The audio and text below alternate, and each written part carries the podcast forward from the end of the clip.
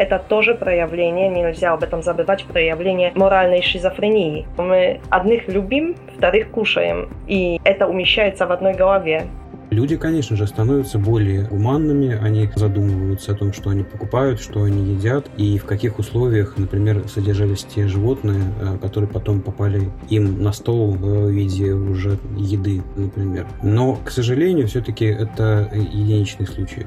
Меня есть такая корова, которая сама себя защищает, она а сама умеет дверь открыть, там никто не может, ну, кроме нее это сделать. И она раз туда зайдет, и там лежит, дыхает, покушает, раз выйдет, попьет.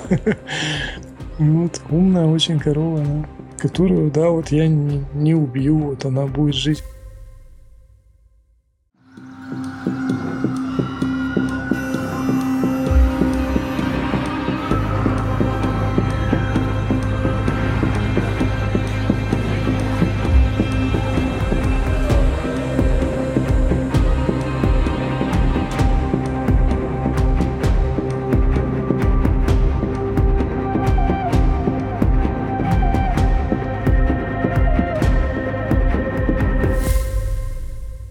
Привет! Вы слушаете подкаст «Послезавтра» проект лесной студии.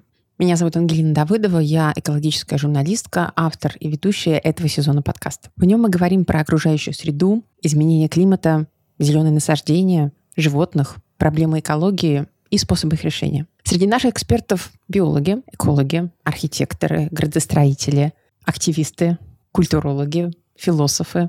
Кого-то я, наверное, забыла. Попытаемся вместе с ними поговорить подумать и понять, как нам жить по-другому. Как поменять нашу экономику, как поменять устройство нашего общества, как начать производить меньше отходов, как строить удобные, здоровые, зеленые города будущего. Как сделать так, чтобы цивилизация развивалась не в сторону войн и конфликтов, а также катастроф, а в сторону благополучного сосуществования, людей друг с другом, с другими видами на этой планете и с окружающей средой в конечном итоге. Это второй эпизод подкаста. Всего у нас планируется к выходу 4 в этом сезоне. И наш сегодняшний выпуск посвящен животным. Тех самым животным, которых мы любим, но, к сожалению, иногда и едим.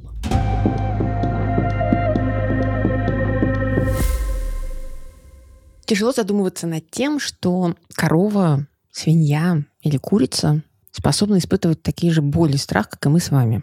Но, тем не менее, это так. Перед тем, как попасть на наш стол в виде мяса, колбасы, котлеты, многие из них испытывают очень серьезные физические и психологические страдания. Причем это длится на протяжении всей их короткой жизни. Очень часто животные не видят неба, травы и солнца.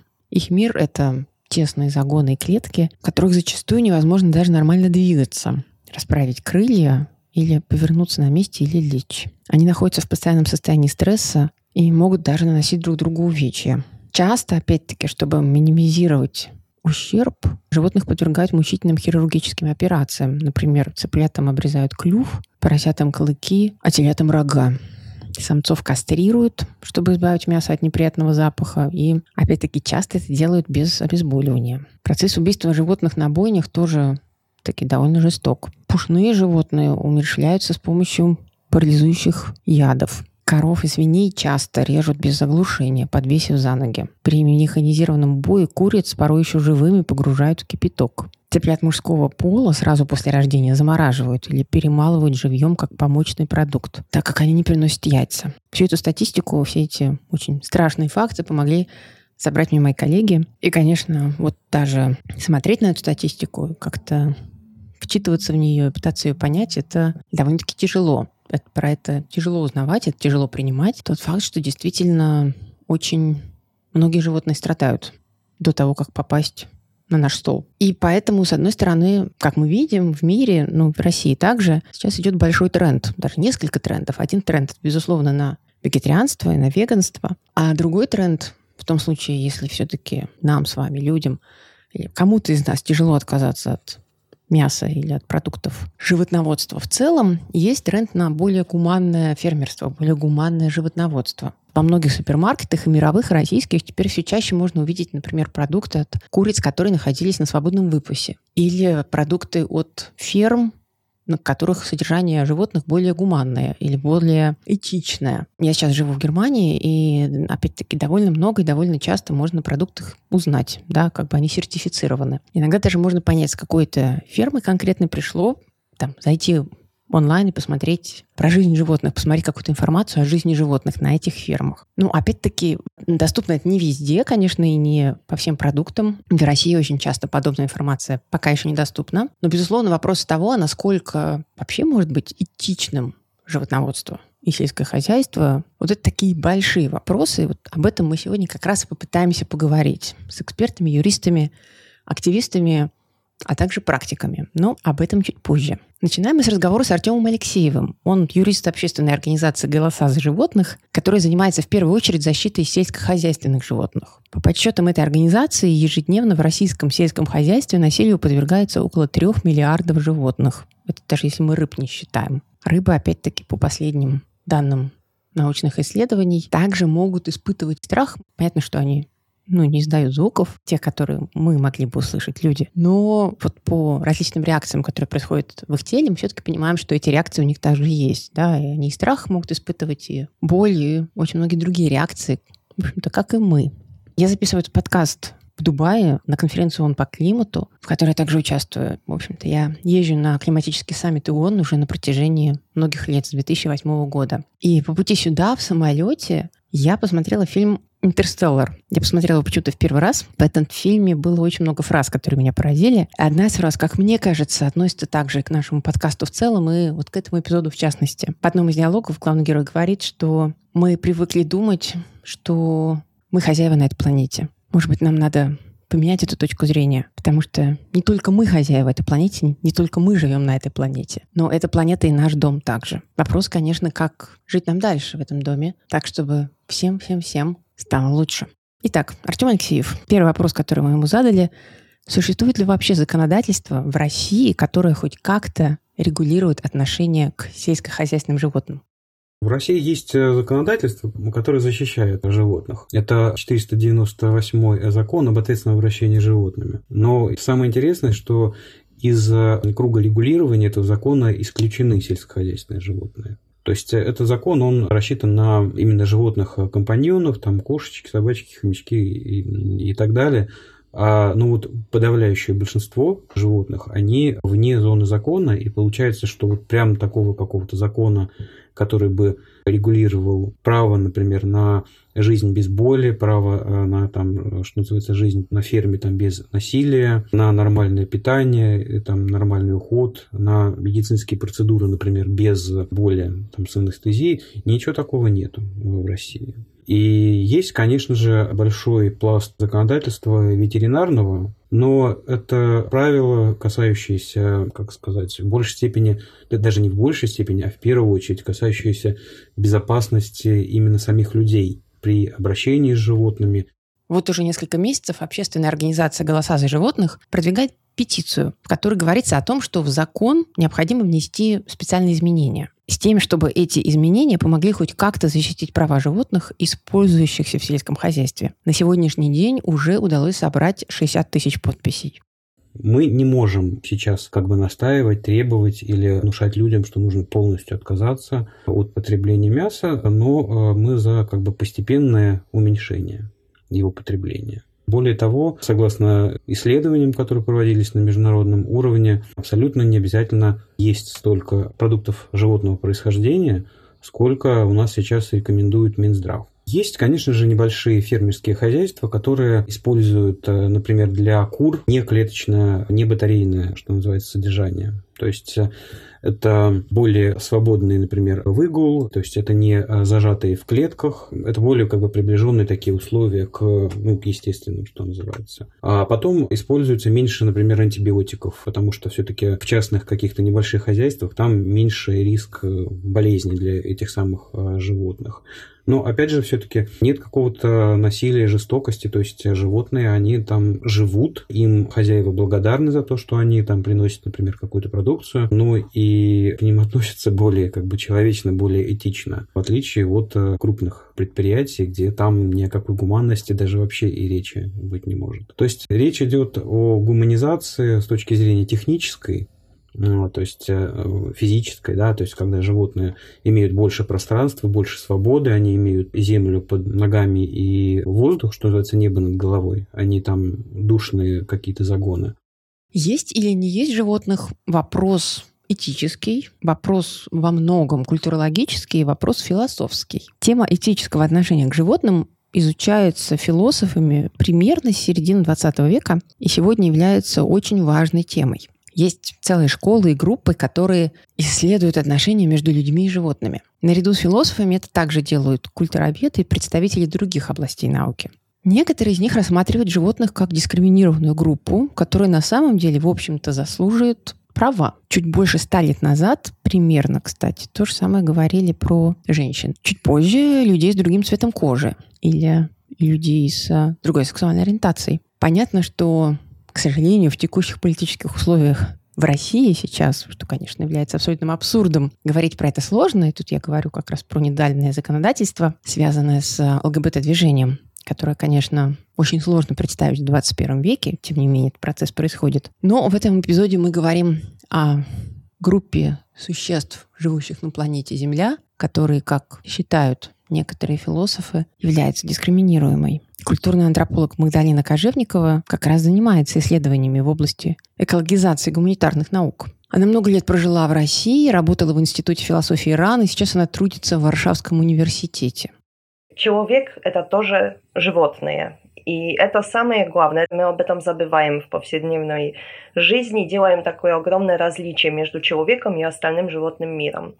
И учитывая то, что мы из этого мира происходим, и мы от него далеко не ушли, мы одно из животных и руководствуемся большой степени, при огромной степени инстинктами, а животное руководствуется также разумом, чего мы тоже недооцениваем, то мы просто все зависим друг от друга. Нет возможности э, жить в каком-то вакууме, в изоляции от других видов. Это такая цепочка. Если ее разорвать, просто перестанем существовать. Без таких маленьких насекомых, которых раньше раздавливали тапком, не задумываясь, мы кушаем то, что они делают, если их не хватит, и у нас не будет еды. Это очень простая зависимость. И остальные виды тоже самое. Нет хороших и плохих видов, потому что в природе не, не существуют такие критерии. Все виды нужны, даже если нам казалось бы, что в нашем саду, в нашем огороде что-то не нужно. Это все дополняет друг друга. Это есть большая сеть зависимостей.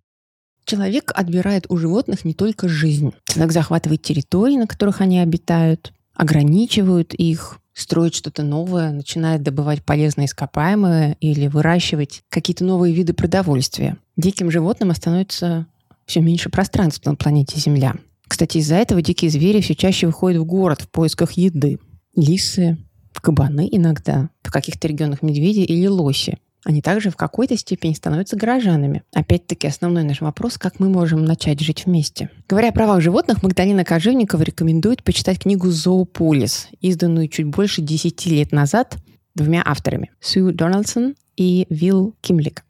По-моему, замечательная попытка перенести как раз эту всю дискуссию из области этики животных в область политических прав, прав и обязанностей, э, где обязанности тоже лежат на животных некоторых, где есть э, показано, какие правила должны существовать в нашем мире, чтобы мы все друг друга уважали и чтобы мы понимали, что даже город это не чисто человеческая среда.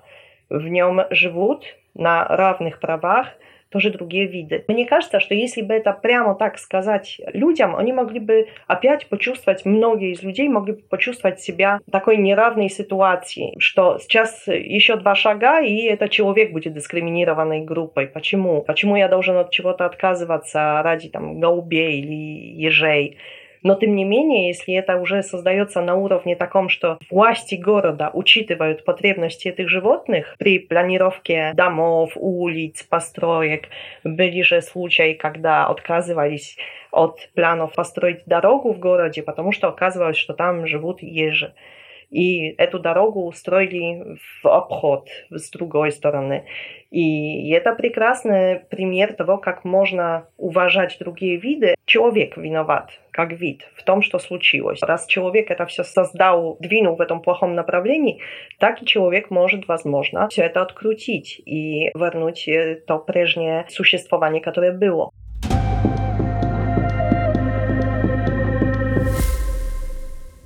Вы слушаете подкаст «Послезавтра» проект «Лесной студии». С вами по-прежнему Ангелина Давыдова. Мы говорим про окружающую среду, изменение климата, зеленые насаждения, животных, проблемы экологии способы их решения. Мы пытаемся понять, как нам начать жить по-другому, производить меньше отходов, строить удобные, здоровые, зеленые города будущего. Как сделать так, чтобы цивилизация развивалась не в сторону войн и катастроф, а в сторону благополучного сосуществования людей друг с другом и с окружающей средой. Это второй эпизод этого сезона подкаста из четырех, и наш сегодняшний выпуск посвящен Мы говорим о правах животных, о том, что они такие же обитатели планеты Земля, как и мы, и потенциально могут иметь намного лучшие жилые условия, условия жизни. Мы говорим о том, как человек пытается ограничивать, регулировать эти условия жизни, и, в общем-то, очень часто не признает животных как биологический вид, у которого могут быть свои боли, страхи, интересы, своя субъектность, опять-таки свои права. Поэтому продолжаем говорить о гуманном животноводстве. Кстати, как я уже сказала, мы записываем этот эпизод подкаста, находясь в Дубае на конференции «Он по климату». И вот здесь на конференции буквально в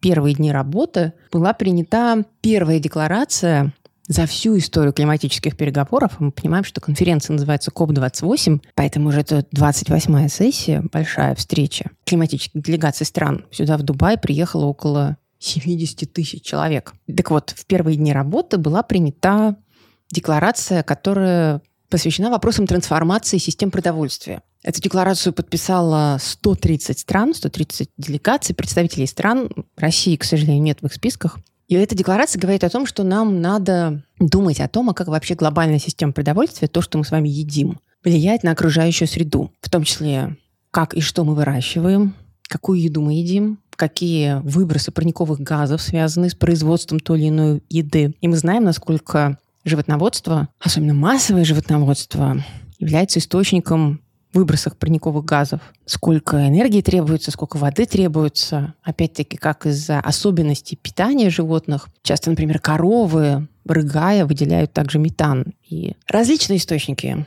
парниковых газов связаны с животноводством, очень большой так называемый углеродный след у мяса. Вот эти все темы также здесь обсуждаются. И, в общем-то, декларация, опять-таки, принятая, подписанная правительствами, она говорит о том, что надо дальше связывать тема продовольствия и климата, и надо пытаться что-то делать, да, поднимать, анализировать, считать, но также вот менять дальнейшие продовольственные системы, которые во многом выстроены на то, что мы производим много всего, большая часть продовольствия теряется, в развитых странах до 50%, в развивающихся от 20 до 30%, где-то на стадии производства, где-то на стадии транспортировки, где-то в супермаркетах или в ресторанах вся та еда, которую мы или кто-то еще закупил, которая по разным причинам была не использована или испортилась, например.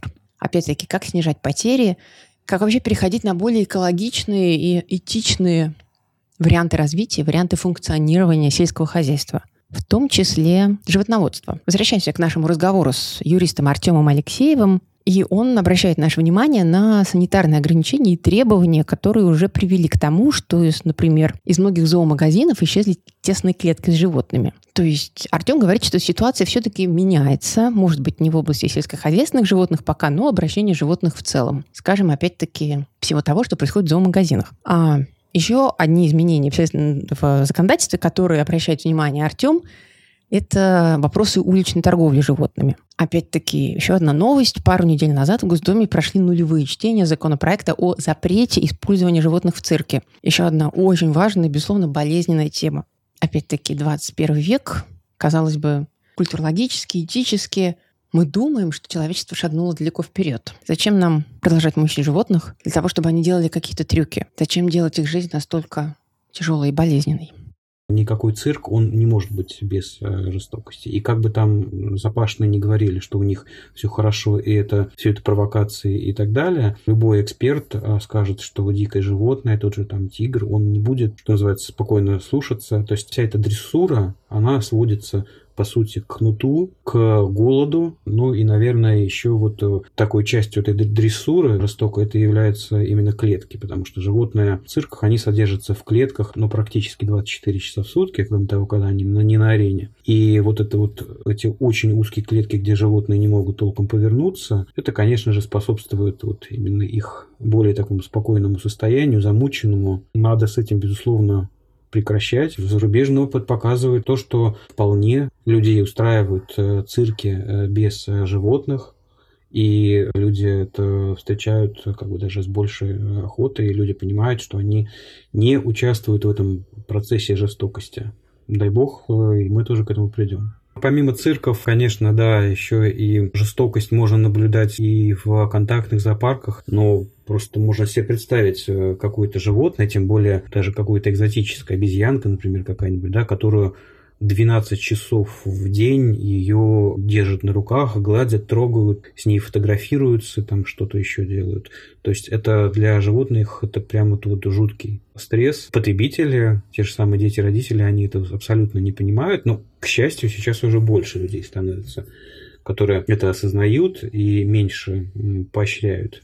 Еще одна сфера, где животные эксплуатируются человеком, это сфера науки, сфера медицины. На эту тему также говорит Магдалина Кожевникова, которая сама является ученой, и она пытается как раз размышлять о том, возможно ли получение новых знаний без эксплуатации животных. Опять-таки помним, я продолжаю это говорить на протяжении всего этого эпизода, что еще несколько сотен, даже десятилетий назад, опять-таки, определенные группы людей использовались для медицинских опытов и тестирования тех или иных препаратов. Недобровольно, ну, как бы добровольные эксперименты и сейчас, конечно, есть, но вот там и также было недобровольно. Мне очень понравилось то, что сказала Донна Хаraway, что получение знаний никогда не является каким-то невинным актом. За этим всегда стоит наш этический выбор, она сама при этом не против экспериментов на животных, но считает, что мы должны к животным относиться как к партнерам, которые не свободные, вместо того, чтобы считать их жертвами на алтаре науки потому что это уже наше оправдание, это наша выдумка. Мы должны принять то, что мы их используем, иногда очень жестоко, и как бы взять за это ответственность. Я сама против э, экспериментов на животных. Мне кажется, что мы достигли такой точки, в которой можно большинство этих экспериментов заменить аналогами самых животных либо экспериментами на тканях, на органоидах, на каких-то модельных системах технических. И живое животное уже для этого не нужно.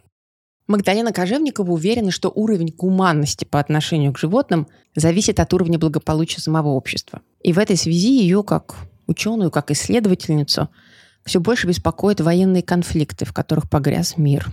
Опять-таки, в то же самое время, когда мы думали, что позитивные изменения в мире происходят, мы озабочены скорее какими-то глобальными проблемами, такими как изменение климата, загрязнение окружающей среды, пластиковое загрязнение, сокращение биоразнообразия. В мире стало появляться все больше и больше военных конфликтов и войн, в том числе, безусловно, война в Украине, которую ведет сейчас Россия, также недавний конфликт в Израиле, продолжающийся в Израиле и Палестине, и очень многие другие конфликты. Но, конечно, вот эти два основные конфликты сейчас в фокусе мирового политического, общественного внимания. Конечно, очень большой вопрос, насколько экологический вопрос, насколько вопросы климата, ну и вопросы отношения к животным, и вообще необходимости трансформации этого отношения. То есть тема нашего сегодняшнего разговора со всеми экспертами, активистами, юристами, вот насколько эта тема становится менее важной и начинает теряться на фоне других проблем когда разрушаются города, умирают люди, гибнут люди, люди страдают. Можем ли мы продолжать говорить о животных? Вообще, насколько мы действительно можем расширить наш взгляд на мир подумать, что животные, опять-таки, такой же вид,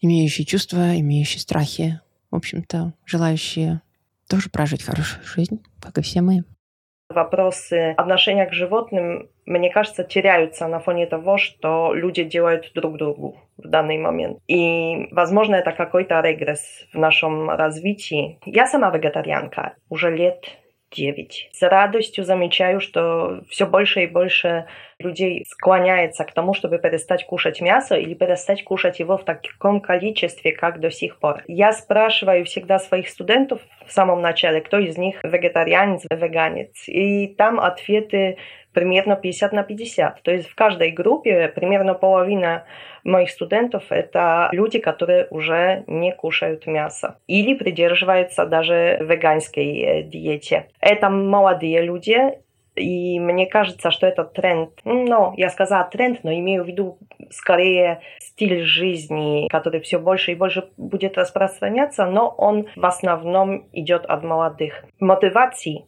к вегетарианизму очень много. И не только отношение к животным, также отношение к планете. Мы все знаем про то, сколько стоит производство мяса и сколько людей могло бы выжить, если бы все эти ресурсы пошли на растительную пищу. Мне кажется, это тоже большая мотивация среди молодых людей. Они просто думают о том, каким будет завтрашний день для них. Это им придется жить в этой ситуации, и этих ресурсов может просто не хватить всем. И след, который оставляет за собой такая индустрия мяса, он слишком угрожает планете в целом. Та мысль о том, что мы можем на это повлиять и должны на это повлиять, потому что времени много не осталось, просто должны сократить наш консумпционизм, наше потребление, как раз для того, чтобы появилось место на такую гармонию и, и защиту природы. И только тогда человек будет в состоянии выжить как вид.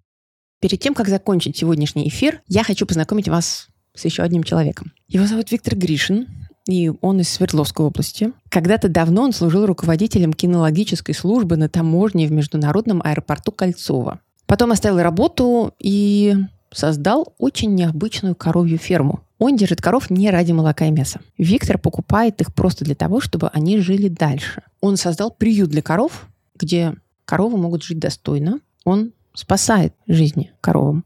Идея произошла тоже неожиданно для меня. Я ну, узнал, что молоко лучше покупать в частном секторе. В магазинах не то молоко. И я вот ездил в частный сектор и покупал молоко. И один из них приехал, а там смотрю, они ну, зарезали корову. Для меня это никак не по себе прям стало такой, ё-моё, я там с хозяином давай разговаривать так по-серьезному, что за дела там. Говорю, так нельзя делать, ты зачем ее убил? Пусть бы она жила. Там, говорю, вон у тебя же собака, кошка живет. Пусть, говорит, у тебя они живут, вот и ты так делай. И я прям, вот он меня сильно на меня повлиял, этот человек, да, что думаю, да, я тут я же сам так не делаю, а с него требую. И я вот решил, думаю, да что я могу же купить корову? Ну, куплю себе корову. Пусть она не у меня живет, но я договорюсь, пускай там живет. Потом узнал, что лучше коровам не одной, а двумя жить, ну, чтобы они общались между собой. Вот так две купил, которых на мясо сдавали. Думаю, пускай они живут там с человеком, который это умеет. Но оказалось так, что вот я сам стал этим человеком. Сложилось так, что я его не планировал, как что это будет приют. Я просто завел две коровы, Потом у меня появилось еще две коровы. Через год они начали у меня рожать. Но я не знал про это, я просто ну, купил корову и договорился с человеком. Говорю, пусть у тебя живут, я там буду оплачивать тебе, там корма и покупать. Ну, просто у тебя же есть место в своем доме, ты умеешь за ними ухаживать, он, да. И вот так я договорился. И вот они у меня жили год. И потом они мне весной звонят и говорят, что вот у тебя приплод, и я так подумал, что вот сейчас у меня 4 коровы, и они сейчас по теленку родили уже 8. Получается, еще через год у меня их будет 12. И думаю, надо что-то делать. И мне пришлось самому вот, э, принимать решение сделать вот выбор или отказаться да, от них как-то, от коров, или самому стать и за ними ухаживать. И я вот принял решение самому пойти это и сделать. Сегодня на ферме Виктора Гришина живут 7 коров и 7 быков. Собирать деньги на их содержание помогают обычные люди. Вот даже вы можете помочь. Подробности все можно найти в социальных сетях. Социальные сети, блог о жизни коров ведет супруга Виктора. И почти каждый день в телеграм-канале, в группе во ВКонтакте появляются новые фотографии питомцев или там какие-то еще новости фермы. Телеграм-канал называется «Божья коровка». Также группа называется ВКонтакте. Там можно помочь деньгами. В общем-то, все вы также можете это сделать. Например, можно взять финансовое шефство над любой понравившейся коровой. Был случай даже, когда вот приехал человек с области, с Перми, узнал про меня и привез старую-старую корову. Он говорит, я еще маленький был, бабушка с дедушкой завели эту корову, вот, и он уже сейчас ему под 30 лет, вот она все живая. И вот бабушка с дедушкой уже не могут за ней ухаживать, и он мне ее привез. В любой ситуации нужно как бы оставаться ну, как человеком, да. Если ты завел животное, ну, бери ответственность, да, и доведи там это все, чтобы это было хорошо и тебе, и ему. Не надо бросать. Ну, или лучше не заводить тогда. Кому-то это вот легко взял, отдал. Мне вот не очень так вот не могу отдать. Ну, я знаю, что дальше их ждет, поэтому вот думаю, ну, доведу я их, пускай доживут.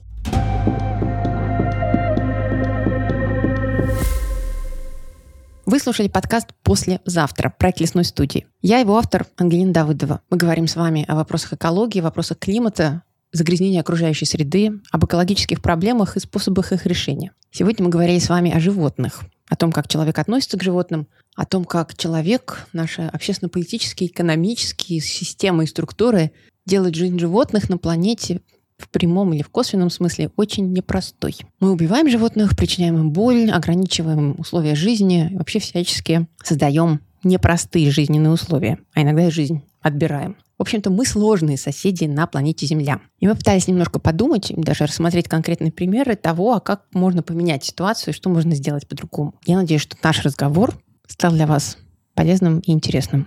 Может быть, вы задумаетесь об этом дальше и захотите что-то почитать, что-то еще послушать или даже что-то сделать. Вот последний пример, пример того, что делает Виктор Гришин, его супруга. Это, конечно, такая очень важная история, в том числе для меня лично. Я честно скажу, что когда я записывала это интервью, я почувствовала какое-то очень такое сильное эмоциональное воздействие того, что по нескольких тысячах, ну где-то 2-3 тысячи километров от меня живет человек, который вот каждый день делает такое. И, в общем-то, он видит в этом большой смысл. И своей конкретной деятельностью он спасает жизни коров. Маленькое это действие, большое это действие. Мне кажется, в этом есть как что-то очень, очень доброе, очень важное. Особенно, опять-таки, в то время, когда в мире происходит столько всего страшного. Друзья, спасибо, что были с нами. Подписывайтесь на наш подкаст, который, напомню, называется «Послезавтра». Там, где обычно слушаете подкасты. Оставляйте ваши комментарии, делитесь с друзьями. thank you